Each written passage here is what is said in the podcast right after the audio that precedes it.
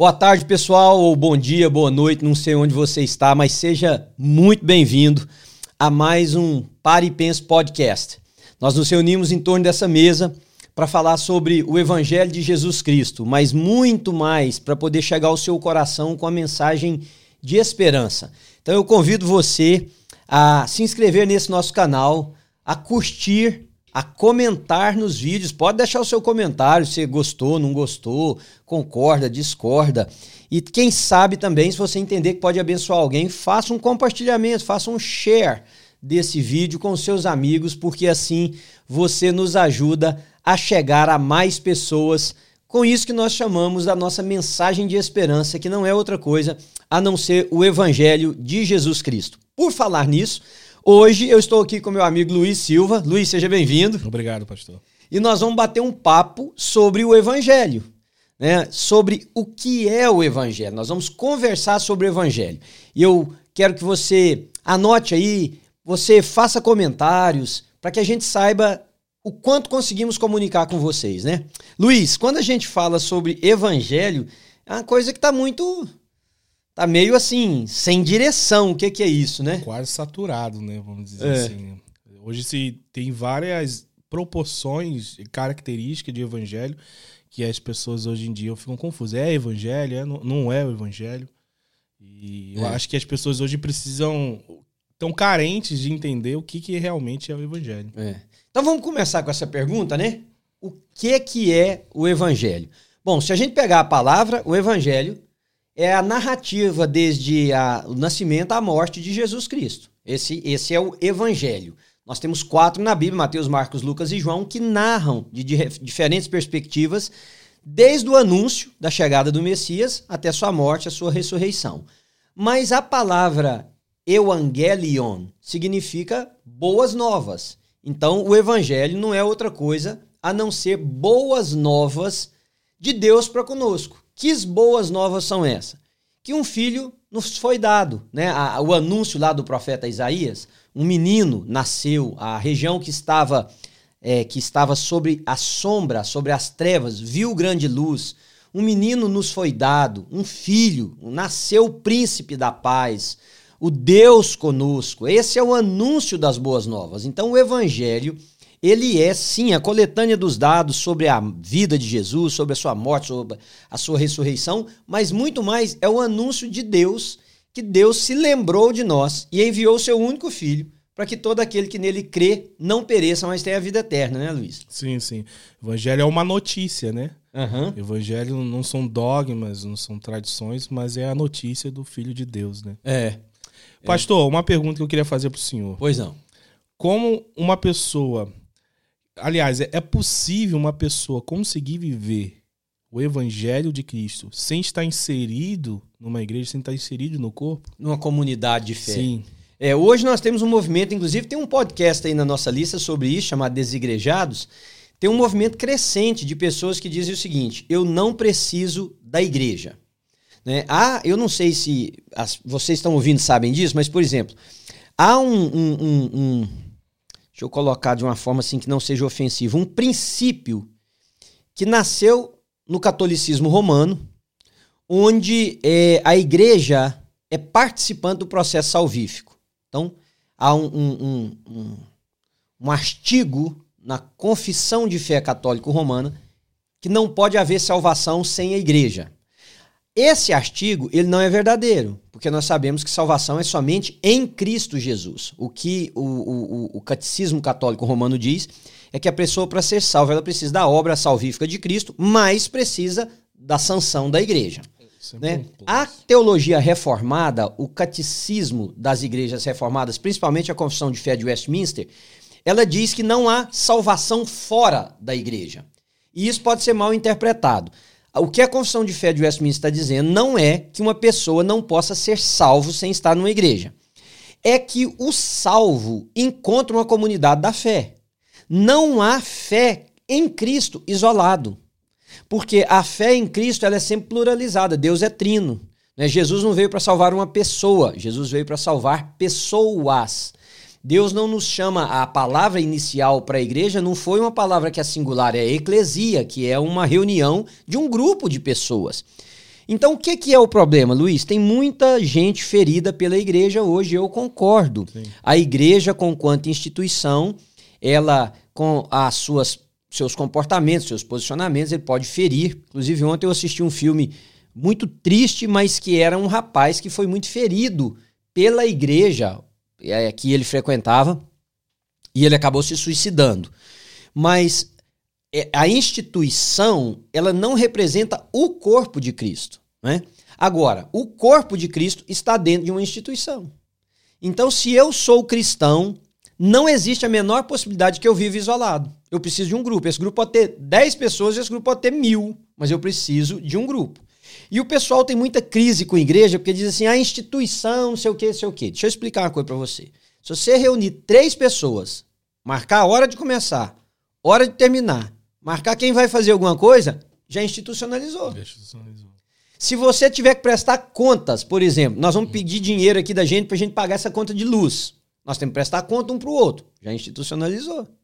Entende? Então, ah, existem instituições que estão muito engessadas, que estão muito. que já funcionam de forma quase que autônoma, perpetuando erros que ninguém para para pensar e dizer isso aqui está errado. Mas não tem como ser cristão sem uma comunidade, Luiz. Não tem. Não tem como ser, né? Porque Cristo é a cabeça. Uhum. E nós e somos corpo. E nós somos o corpo. É corpo possível, é possível é. um corpo sobreviver sem a cabeça é. e a cabeça sem um corpo? Não, e o corpo não pode ter um membro só. Não o corpo tem um muito. Então tem braço, tem perna, tem coisa diferente. E tem uma coisa que quase ninguém pensa, Luiz, quando a gente fala sobre a importância da comunidade. Se eu sou cristão sozinho, quem é que me confronta? Ninguém. Ah, onde é que eu tenho que praticar o perdão? Onde é que eu tenho que praticar o serviço ao próximo? Onde é que eu tenho que praticar o orar, o interceder, o ajudar, o servir? Não há a menor possibilidade de uma pessoa ser um cristão autêntico vivendo sozinho. É uma fé quase que. Quase não. É uma fé egocêntrica. Sim. Um, uma das coisas que se perguntam para Jesus, né? Qual o maior mandamento? Ele fala amar a Deus e. Amar o próximo. Ao próximo. Isso. Não é só amar a Deus, é. é ao próximo. Não, e aí, mas aí tem gente que diz assim: não, mas eu vou amar o próximo, eu vou amar a mulher dali do outro lado da rua, o homem, eu vou amar o menino que não sei o que e tal. E tá tudo certo, tem que fazer isso uhum, mesmo. Sim. Mas quando a Bíblia tem algo que a gente chama de mandamentos recíprocos. Há uma divergência de quantos mandamentos recíprocos se tem na Bíblia, porque a tradução, ao mudar, muda também isso. Mas, por exemplo, mínimo nós temos 15. Amai-vos uns aos outros, perdoai-vos uns aos outros, carregai a carga uns dos outros, suportai-vos uns aos outros, né? Ajudai uns aos outros. Tudo isso é coisa que eu só posso fazer na comunidade da fé. Eu posso fazer com lá de fora também, Sim. mas na comunidade da fé. Por exemplo, Paulo orientando uma igreja, ele diz assim: vocês devem fazer o bem para as pessoas, mas começa na sua na família, nos domésticos da fé. Sim. Na sua família da fé, né? E, e, e assim, pastor, você citou que ah, existe esse princípio na, no, no catolicismo romano que precisa do Cristo mais alguma coisa. Isso, isso. Né? Então, assim, e, e isso pluralizou para vários outros temas também, podemos dizer. Ah, você, você é salvo, mas você precisa estar numa igreja, você é salvo, mas precisa fazer caridade, você é salvo, uhum. você precisa de Cristo mais, mais alguma, alguma coisa. coisa. Então parece que Cristo só já não é mais suficiente, é, né? É. E como que a gente consegue identificar, então, o que, que não é o evangelho? Então, Luiz, sua pergunta é excelente, porque a gente, os evangélicos, às vezes malham o catolicismo romano dizendo que eles têm essa exigência de que precisa da igreja para salvação, né? Sim. né? Daí o que nós conhecemos como excomunhão, né? Quando uma pessoa é excomungada do catolicismo romano, ela não está deixando de pertencer só a uma congregação local, ela está deixando de pertencer ao reino de Deus, segundo o pensamento católico romano. Tá. Mas nós, evangélicos, temos as nossas próprias exigências. Então não é incomum você ver nas entrelinhas da pregação de um pastor ele dizer que a pessoa precisa de Cristo e ele não diz assim, mas coloca outras exigências. O que que eu, você que está nos ouvindo, você, Luiz, todos nós, Roberto, que precisamos entender? Salvação é em Cristo Jesus. Pura e simplesmente, totalmente absolutamente não fica faltando nada, não fica dívida nenhuma para trás, não fica mais nada para ser pago, não tem nada que você tem que fazer. A Bíblia diz assim: crê no Senhor Jesus e será salvo. Salvo, pronto, acabou. Jesus é a salvação. Se você acrescentar qualquer coisa, e Paulo trabalha isso muito, muito, principalmente na, na Epístola aos Gálatas, qualquer coisa que for acrescentado anula o que Cristo fez. Então, Paulo chega a perguntar, fala assim: como é que vocês começam na graça, entendendo que a salvação, como ele disse à igreja em Éfeso, nós somos salvos pela, pela fé, media, pela graça mediante a fé. Então, Paulo, aos Gálatas, ele pergunta: como é que vocês começaram na graça e agora estão aperfeiçoando na lei? Ou seja, fazendo coisa para ser salvo. Então, toda vez que uma pessoa disser que tem que fazer alguma coisa para ser salvo, ele se afastou da cruz. Salvação é em Jesus. Ah, mas a gente não tem que parar com isso, começar com aquilo. Isso é outra coisa, isso é o trabalho de, de santificação, é o trabalho de maturidade, é o trabalho de compreensão, mas não de salvação. Salvo você tá, esse problema aí tá resolvido. Então você não pode operar mais com aquela mentalidade. Se eu não, eu não tô salvo. Se eu sim, eu estou salvo. Porque senão você é o seu salvador e não Jesus Cristo. Entende isso que, sim, que eu tô dizendo? Sim, sim, entendo. Paulo ele fala, né, que se é, nessa passagem que você está falando da circuncisão, né? Uhum. Se precisa de Cristo mais a circuncisão. Isso. Então, para que Cristo morreu, você precisa de algo mais. É um bom exemplo. É um bom exemplo. Por quê? Os irmãos se convertiam, mas eles não eram circuncidados, porque não era parte da tradição Judaica. cultural deles, a.k.a. o judaísmo. Então, quando Paulo fala assim, se você exige que ele seja circuncidado para que ele seja salvo, o que, Cristo, o que Cristo fez na cruz do Calvário não é suficiente, é incompleto. Então, não existe, não tem circuncisão, não tem nada. Salvação é em Cristo Jesus. Eu vejo uma, um perigo nisso, que é o seguinte: a maioria das pessoas acha que crer em Jesus é levantar a mão num culto, né? Eu, eu creio em Jesus, então tô salvo. Não, é, pode ser isso e pode não ser isso, e na maioria das vezes não é isso. A pessoa levantou a mão no culto, ele levantou por empolgação, ele levantou porque emoção. gostou do ambiente, a emoção, gostou da palavra naquele momento. Isso aí é demonstrado em outra coisa, mas salvação é em Jesus pura e simplesmente, Luiz. Sim, sim. É, a Bíblia diz que em Efésios, se não me engano, que somos salvos pela fé. Uhum. Mas ela também diz que essa fé que te salva sem obras Uhum. Essa fé é morta. Uhum. Então, eu creio que a, a, obra, ela evidencia a sua fé, né? A maneira de viver, a, as suas práticas evidencia a sua fé. É. Não o contrário, né? É, é, uma, é, uma, é uma discussão entre a teologia paulina e a uhum. teologia joanina. Parece que Paulo e João estão em dois aspectos Sim. diferentes dessa, dessa questão das obras. Né? Mas o que, que a Bíblia, falando de uma forma assim bem simples agora, para poder vocês entenderem, o que, que a Bíblia diz? Que a fé sem obras ela é morta. A gente não pode ter obra para gerar fé. Sim. Mas a fé legítima, ela desemboca em obras. Por isso que eu estou dizendo que levantar a mão num culto não é necessariamente foi salvo. Porque você olha, e aí as pessoas podem dizer assim, mas você não tem direito a julgando as pessoas. Não é julgando, Sim. observa. Você percebe que a pessoa, nada do que seria a presença de Cristo na vida dela está presente. Então, será que essa pessoa se converteu a Jesus de Nazaré? Por exemplo, na sua pergunta, não tem como uma pessoa ser de Cristo, Luiz, se ele não tem boas obras. Porque é a pergunta bíblica. Você fala que você tem fé, mostra-me as tuas obras e eu te digo se você tem fé. O que não quer dizer que uma pessoa que só tenha obra tem necessariamente fé em Cristo, porque a Bíblia diz que essas obras sem a fé também é um pano sujo. Sim. É um trapo que não presta para nada, né? E o que, que a gente pode então esperar de uma pessoa, ou que pode esperar na nossa vida, uma pessoa que quando ela tem um encontro com esse evangelho de Cristo, uhum. o que, que, pode acontecer com a vida dela? Né? Tá. Vou te contar uma história. Vou te contar uma história que é uma história assim. Ela é forte, ela é polêmica, mas é algo que eu eu vivi, eu presenciei. De um pai cristão de uma determinada igreja, de uma determinada denominação. O filho dele, rapaz, decidiu que a, falaria para o pai e para a mãe que era homossexual. E o filho, sei lá, sua idade, mais ou menos, uns 16, 17 anos, chegou para o pai, que era esse homem da religião, da igreja, lá tal, e falou para o pai e para a mãe que era homossexual. O pai e a mãe teve aquele choque, aquela, aquele baque, né? Enfim. E, mas o que eu quero tratar não é isso. Veja o que, que aconteceu. O pai, depois lá das, das, das brigas, dos negócios, disse assim pro filho: Você não é mais meu filho. Você não é mais meu filho. Homossexualidade é pecado, é contra a vontade de Deus, você não é mais meu filho. Enquanto você escolher viver essa vida, você não é mais meu filho. Eu perdi meu filho hoje. Tá? Aí, eu participei dessa conversa depois de tudo isso que aconteceu. A pessoa não era aqui da igreja e tal, enfim. Foi uma pessoa que me procurou para saber o que, que eu pensava. Aí o que, que eu disse para a pessoa? Eu falei: olha, seu filho acha que você é cristão? É. Acha, sabe, eu sou lá da igreja, pastor, sou firme, sou obreiro e tal. Blá, blá. Falei, qual que é a maior marca de Jesus, da sua opinião? O que, que é a maior marca? Assim, o que, que você pensa?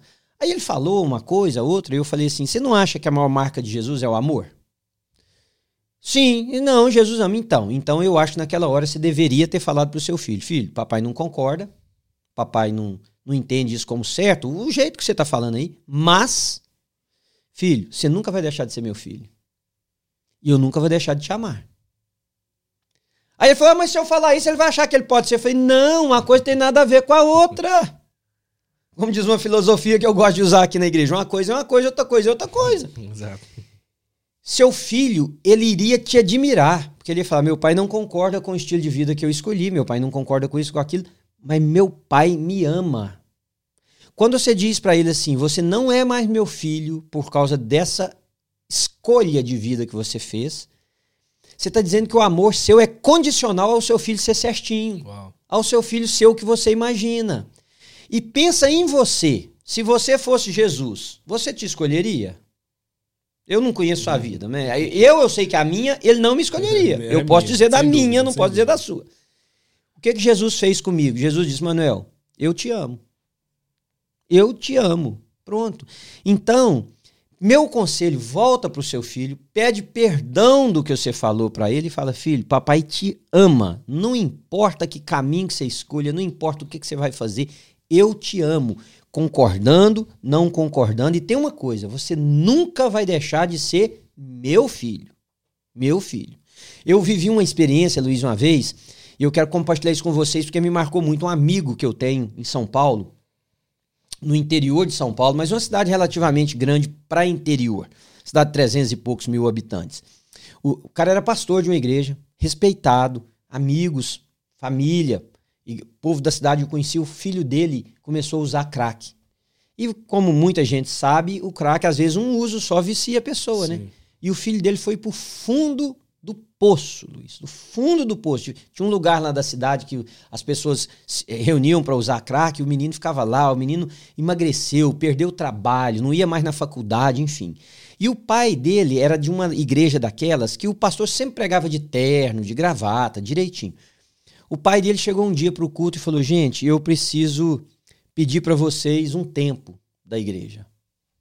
Eu preciso pedir para vocês um tempo e alguém vai me substituir nesse tempo, enfim, as pessoas perguntaram o porquê e ele disse porque o tipo de pessoa que vocês vão ver em mim vai contrário a tudo que vocês sempre viram. Como assim, pastor? Eu vou parar de usar o terno e a gravata e vocês vão me ver em ambientes ou saber de mim em ambientes que vocês nunca ficaram sabendo antes. Longa história curta, ele foi para casa depois do culto, botou um terno, uma calça jeans suja, uma camiseta, coisa que ele não usava porque não era típico dele. E ele foi lá pro lugar das drogas. Chegou lá, o filho dele estava deitado, desmaiado, dormindo, não sei o que que tava. Ele sentou perto do menino. Quando o menino acordou, viu o pai. Falou, pai, o que, que você está fazendo aqui? Vim ficar com você, meu filho. Quando você nasceu e era pequenininho, eu e a sua mãe cuidávamos do seu bem-estar. Você está precisando de mim aqui. E eu não volto para a igreja, não volto para casa, enquanto eu não voltar com você nos braços deita aqui no colo do papai. E botou o menino drogado no colo dele e ficou lá. Ele ficou três dias sem voltar em casa. Quando ele voltou para casa, ele voltou com o filho dele para uma clínica de recuperação. O menino viu o amor tão grande do pai. Quer dizer, o pai não estava dizendo, tá ok você mexer com droga. É isso, Luiz, que as pessoas precisam entender. A gente amar não quer dizer, tá tudo certo, vai nesse seu caminho aí, não. Mas o amor, o amor quebra correntes.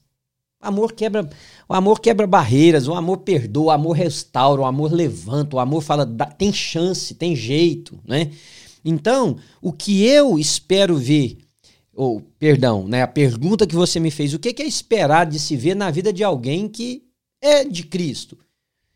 Caráter de Jesus, ótica de Jesus para ver a vida. A gente julga a vida a partir dos nossos preconceitos, pressupostos.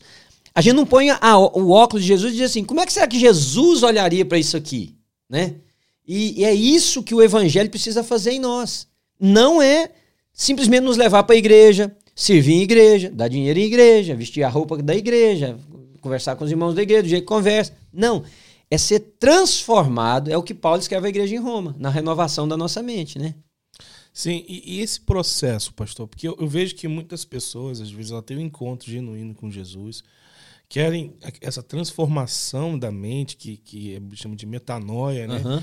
E, e às vezes eu sinto que algumas pessoas não têm paciência consigo.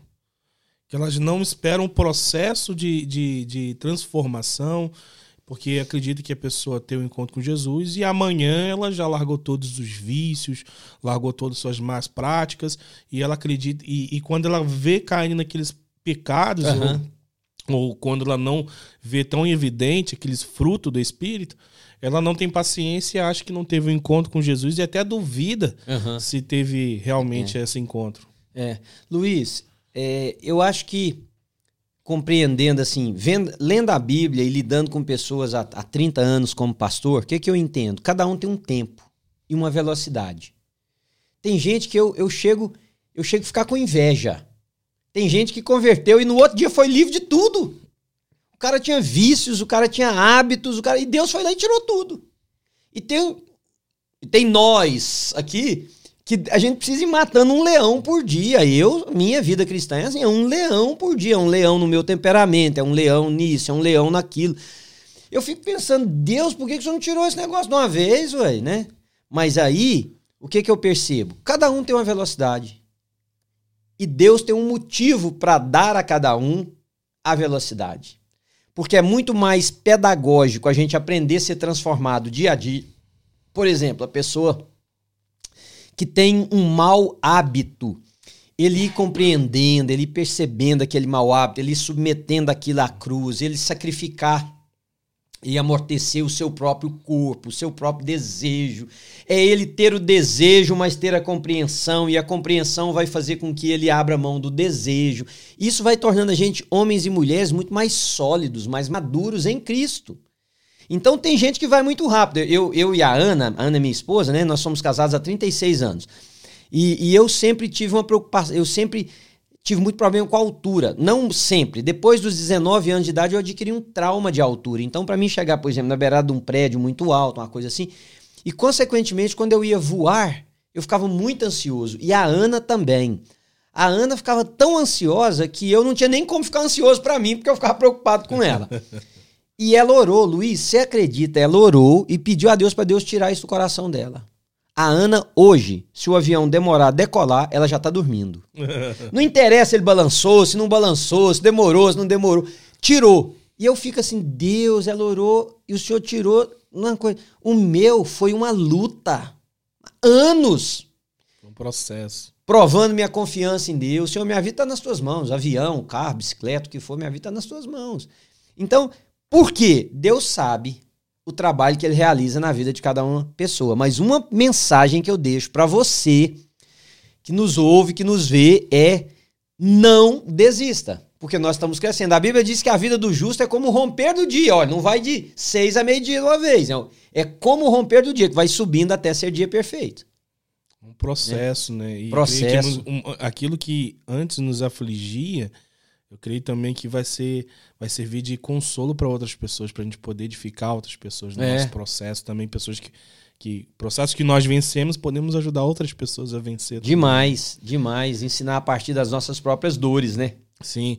Pastor, qual que é o a maneira que um, um crente que, que pode contribuir, por exemplo, por esse avanço do evangelho, né? Ele ser útil para o evangelho. Às vezes tem pessoas que o fato de não ser pessoas com incríveis habilidades, talvez uhum. de pregar, de cantar, de ser um musicista, uhum. ele acha que só tem que ser aquele crente que vai na igreja, assiste e é o papel dele é, é esse.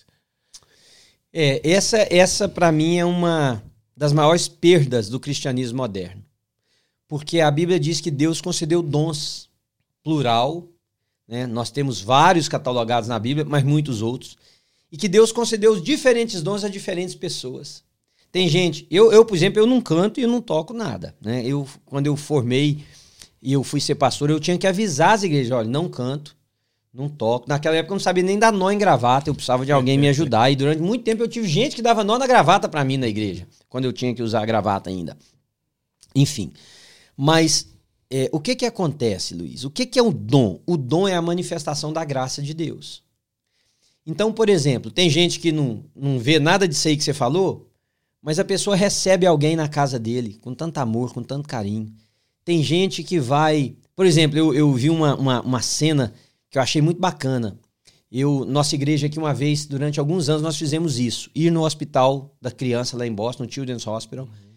e cantar nos corredores para as crianças na ala de, de câncer, ou levar palhaços, coisas desse tipo assim. E numa dessas, nós encontramos uma mulher que há anos todos, toda a época do ano, eu esqueci a época agora que ela vai, ela ia para lá e ela alegrava as crianças com o dom dela que era de desenhar. Então ela chegava num quarto, ela desenhava um menininho, dava para ela, perguntava o menininho o que, que queria que desenhasse, enfim, a criança ficava repleta de alegria, talvez era a única alegria dela, porque a criança estava com câncer e muitos deles em estado terminal. Sim. Então, quer dizer, o dom de Deus está em mim, está em você. E ele pode ser exercido sem a gente nunca subir num palco, num púlpito, tocar um instrumento, cantar uma música numa igreja, ou fazer alguma coisa em uma igreja. Ou pode ser numa igreja. Você pode cuidar de uma criança, você pode limpar um chão, você pode ajudar a limpar o banheiro, você pode ir numa cozinha, você pode fazer. Mas lá fora, o mundo precisa ver muito mais dons lá fora do que dentro do prédio onde nós chamamos do lugar que a igreja se reúne, Luiz. Porque esse dom lá fora é o que mostra para as pessoas Jesus está na vida daquela pessoa ali. Né? Então, o que, que eu recomendo para as pessoas? Exerçam os seus dons fora da igreja. E o que sobrar, você exerce aqui para nós, aqui dentro. Mas vai lá fora, ensina uma criança, cuida de alguém, seja voluntário num asilo, num lugar qualquer, seja bondoso, ajuda uma pessoa, ajuda outra, porque as pessoas verão Cristo nisso. Entende o que eu estou dizendo? Sim, sim. Dom não é só para ser exercido em igreja. Dom é para ser exercido na vida. E a, nós vivemos uma hora e meia da semana em um lugar chamado igreja. Uhum. O resto tudo é fora. Então vamos usar os dons lá fora e aqui dentro também. Né? Eu vejo que pessoas às vezes esperam muito a, aquela famosa oportunidade né, de exercer na igreja, ah, mas não me dão oportunidade.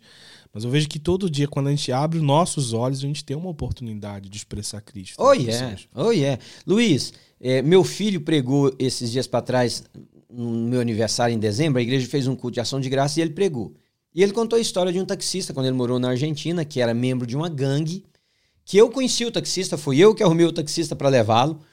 E, e, e, esse taxista contou a conversão dele pro Pedro, meu filho, e o Pedro ficou muito impressionado porque ele era um cara que foi numa igreja, sim, porque ele já estava com a vida toda lascada, já tinha matado muita gente, fazia parte de uma gangue. Foi por causa do irmão dele. Ele não se lembra o que, que o pastor pregou.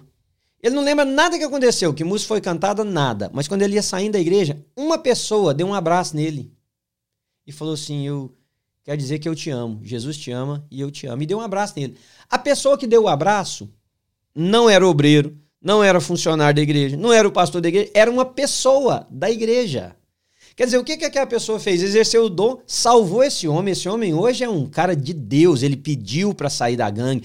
Foi um, foi um, milagre que Deus realizou, porque na gangue que ele pertencia, você só saía ou para prisão, para ficar preso para sempre, ou para o cemitério. É o lema que eles têm. E os líderes deixaram ele sair.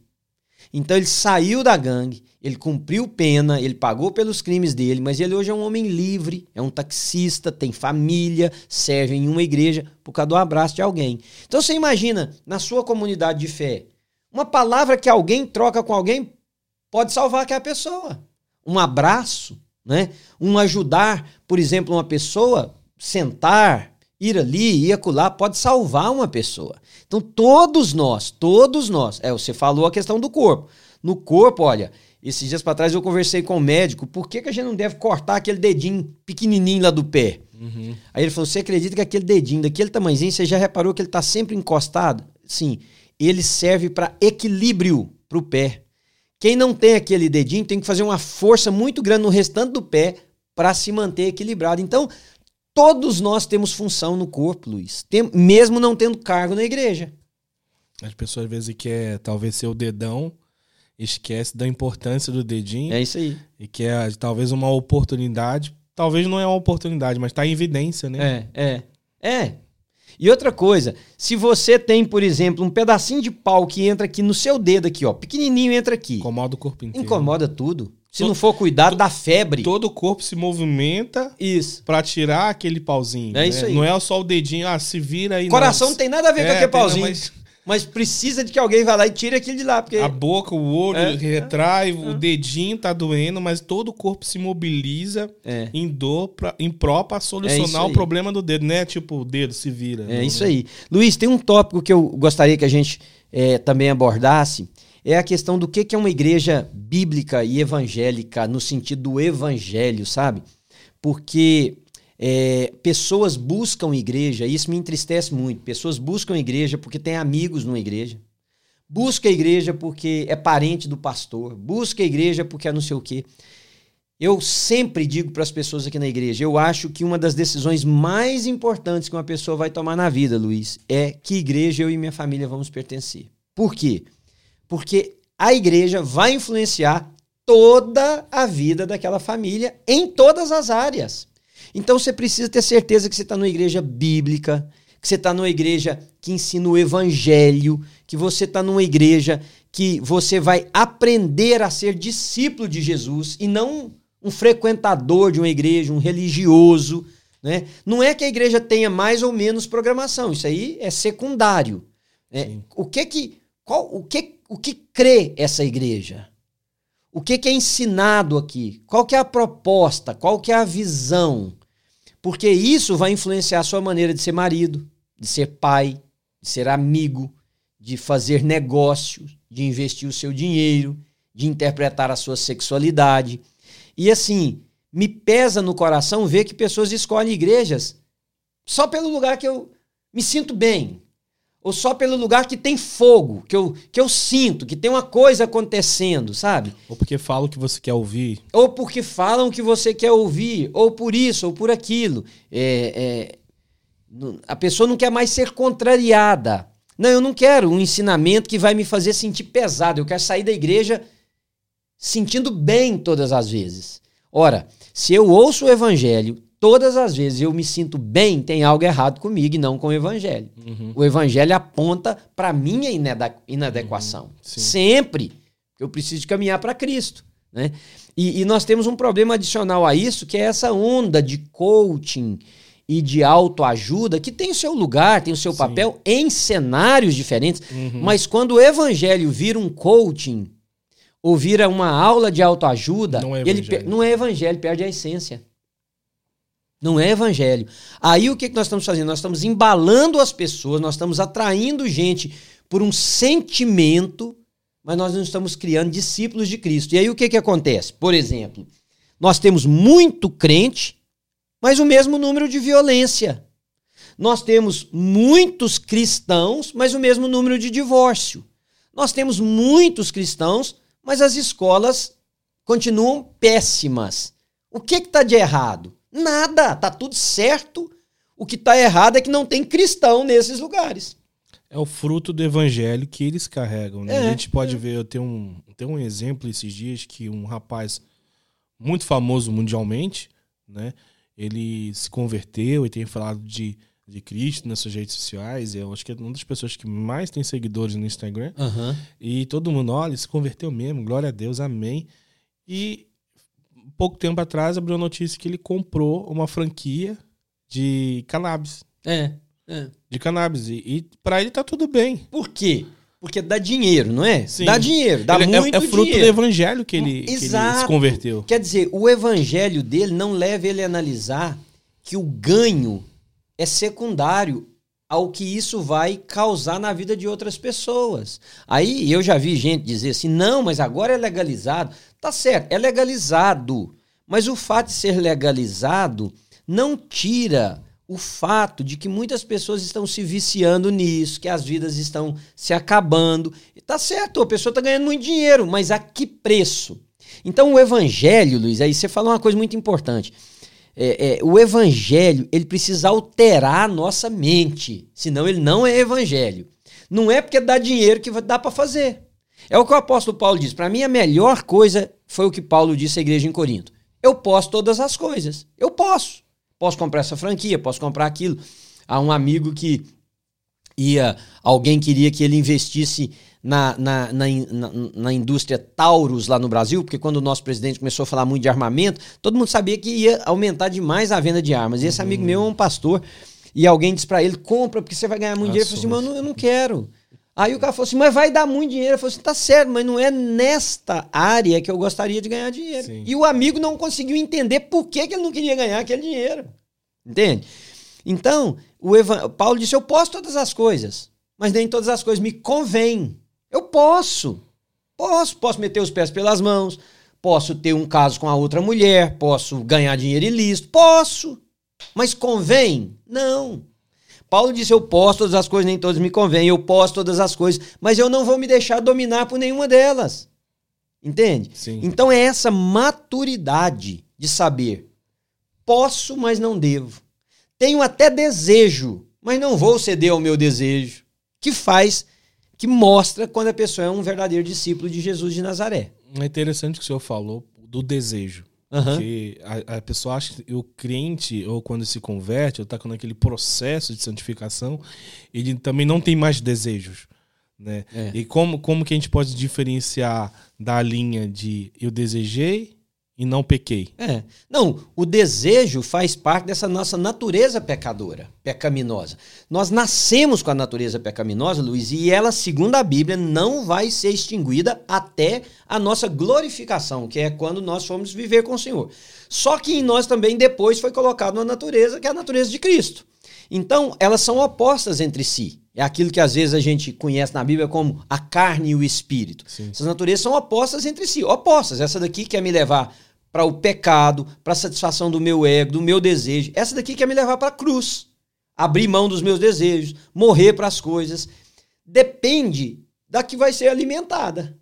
Quando você é, tem desejo, por mais perverso que seja o desejo, por exemplo, eu já senti vontade de matar uma pessoa.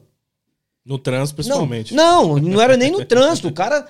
Eh, quantas vezes eu não, eu não sei se você, né? Eu posso falar somente Sim. de mim. Eu já tive explosões de ira que eu falo, Manuel do céu, o que, que é isso aí?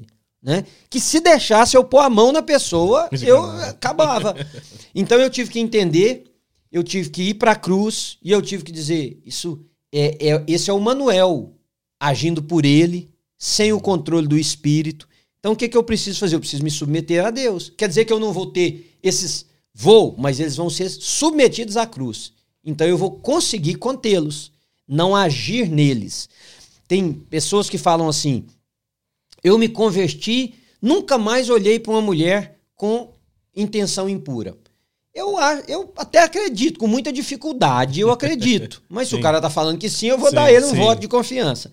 Agora, o fato mais interessante, eu acho, é um verdadeiro cristão. Passou uma mulher bonita, ele olhou e falou assim: Eu sei que é bonita, eu sei que é prazeroso olhar, mas eu não quero, porque eu não quero que depois a minha mente fique pensando nisso, imaginando isso. Então eu vou voluntariamente desviar o meu olhar. Eu acho isso muito mais bonito, Luiz. Eu acho isso muito mais miraculoso. Eu acho isso muito mais de Deus. É a pessoa saber assim: eu tenho essa inclinação, mas eu também tenho e consigo submeter à cruz de Cristo, ao Espírito de Deus, e eu não vou agir nessa minha vontade, nessa minha carne. Isso para mim tem muito mais de Deus nisso do que qualquer outra sem coisa. Dúvida. Entende o que eu estou dizendo? Sem dúvida, sem dúvida. E como que a gente consegue, por exemplo, discernir a diferença? Ah, isso aqui é um desejo carnal, isso aqui é, um, é minha, a vontade do Espírito. Eu acho que muitas pessoas têm essa questão de assim, ah, eu quero ouvir a voz de Deus. Né? Sim, sim. Deus, o Espírito Santo já habita nela, né? É. Já tem Deus agindo ali, falando com ela o tempo todo. É. E como que ela pode, por exemplo, discernir o que é de Deus e o que não é de Deus com essa voz do uhum. Espírito. Uhum. É, lá em Jó, tem um versículo que diz assim: Deus fala de muitas maneiras, nós é que não lhe damos atenção. Tem uma outra tradução que fala assim: Deus fala de muitas maneiras, nós é que não o ouvimos. Uhum. Geralmente a pessoa, quando ela fala assim, eu quero ouvir a voz de Deus, ela já sabe o que, que é.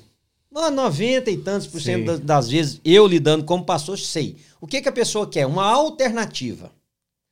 por causa dos seus desejos. Ela quer uma alternativa. Então ela, ela fala: será que é Deus mesmo e tal? Então, que, quais são as regras mais seguras que eu acho? Deus não vai falar o que já está falado na palavra dele. Tem gente que sai procurando gente para falar em nome de Deus para ele, porque já sabe o que deve fazer pela palavra, mas não quer se submeter na palavra, então quer ouvir um, alguém. Quer uma resposta que agrade ela. É, né? é. Então é o caso lá do, do, do, rei do Velho Testamento, né, que dizia assim, tem um quando estava se preparando para ir para a guerra, aí perguntaram assim: não tem mais nenhum profeta? Não. Aí o rei falou assim: tem um aí, mas ele só fala o que eu não quero ouvir. É isso aí, é isso aí. Então, primeiro, se está nas escrituras sagradas, tá falado. Eu não preciso sair atrás de profeta, profetisa, amigo, pastor, ninguém. Tá falado. Sim. Eu não posso, eu não devo, não é aquilo, não é o que Deus aprova, tá falado. Aquilo que não está claro, Luiz, nós temos o testemunho do Espírito. A Bíblia diz que o Espírito de Deus fala conosco. Né? Isso é, isso vai promover o bem, isso é de boa fama. Veja o que, que Paulo falou para a igreja em Filipos. Irmãos, se alguma virtude há, se algum louvor existe, que seja isso que ocupe o vosso pensamento. O quê? Tudo que é bom, tudo que é agradável, tudo que promove o bem, tudo que enaltece, tudo que é de boa fama, que seja isso que ocupe o vosso pensamento. Então, todas as vezes que eu estou em dúvida, por exemplo, a questão do investimento que nós falamos. Eu trabalho com finanças e cuido do dinheiro de pessoas há décadas. Tem gente que fala assim: eu quero ganhar dinheiro a qualquer custo. Tem gente que fala assim: não, eu não quero a qualquer custo. Por exemplo, é, investir em uma indústria farmacêutica que produza medicamentos para aborto. Eu devo ou eu não devo? A Bíblia não fala isso. Você uhum. pode pôr o seu dinheiro naquilo e tal, tal, tal, ou não pode por isso. Mas a Bíblia nos orienta sobre a vida, sobre a preservação da vida, né? sobre a ética em lidar com a existência. Então, na grande maioria das vezes, nós sabemos o que fazer, mas nós não queremos obedecer, então a gente precisa de uma alternativa. E a alternativa é: eu, eu, eu busquei a Deus. Ah, Luiz, eu escuto como pastor, gente fala assim para mim, eu falo, mas o que você está fazendo está tudo errado. Aí a pessoa diz assim pra mim, não, mas eu busquei a Deus. E Deus falou que tava ok. Uhum. Não, irmão, se Deus falou que tá ok, quem sou eu para dizer que não tá ok? Mas não tá ok. né? Não, é, é, é, é, justamente, às vezes, Deus fala com a pessoa e a pessoa não fala o que ela quer ouvir. É. Eu creio que Deus sempre responde. Sempre, sempre. Sempre. É, é, e aí, aí a pergunta é, Deus fica em silêncio? É. Se ele sempre responde? Não, mas silêncio é uma resposta. É, é né? Silêncio, silêncio é uma resposta. É uma resposta. Nós não gostamos do silêncio. O silêncio Sim. nos incomoda, o silêncio nos deixa desconfortável, mas o silêncio de Deus é uma resposta. Que resposta? Nada. Para. Ora. Espere. Pense. Espere. Né? Não é, não é na sua hora. Mas nós vivemos numa sociedade que tudo o, é, é tão food. antropocêntrica, né? O homem é o centro de tudo, inclusive uhum. deve uhum. não deve ser contrariado. E aí, Luiz, aí nem não, por aí, Deus, né? Não, aí não, aí não dá certo, né? É isso aí, pessoal. Chegamos aqui no fim do nosso encontro. Luiz, bom demais. Obrigado. Eu que agradeço. Eu Nossa, foi bom demais a gente bater esse papo aqui.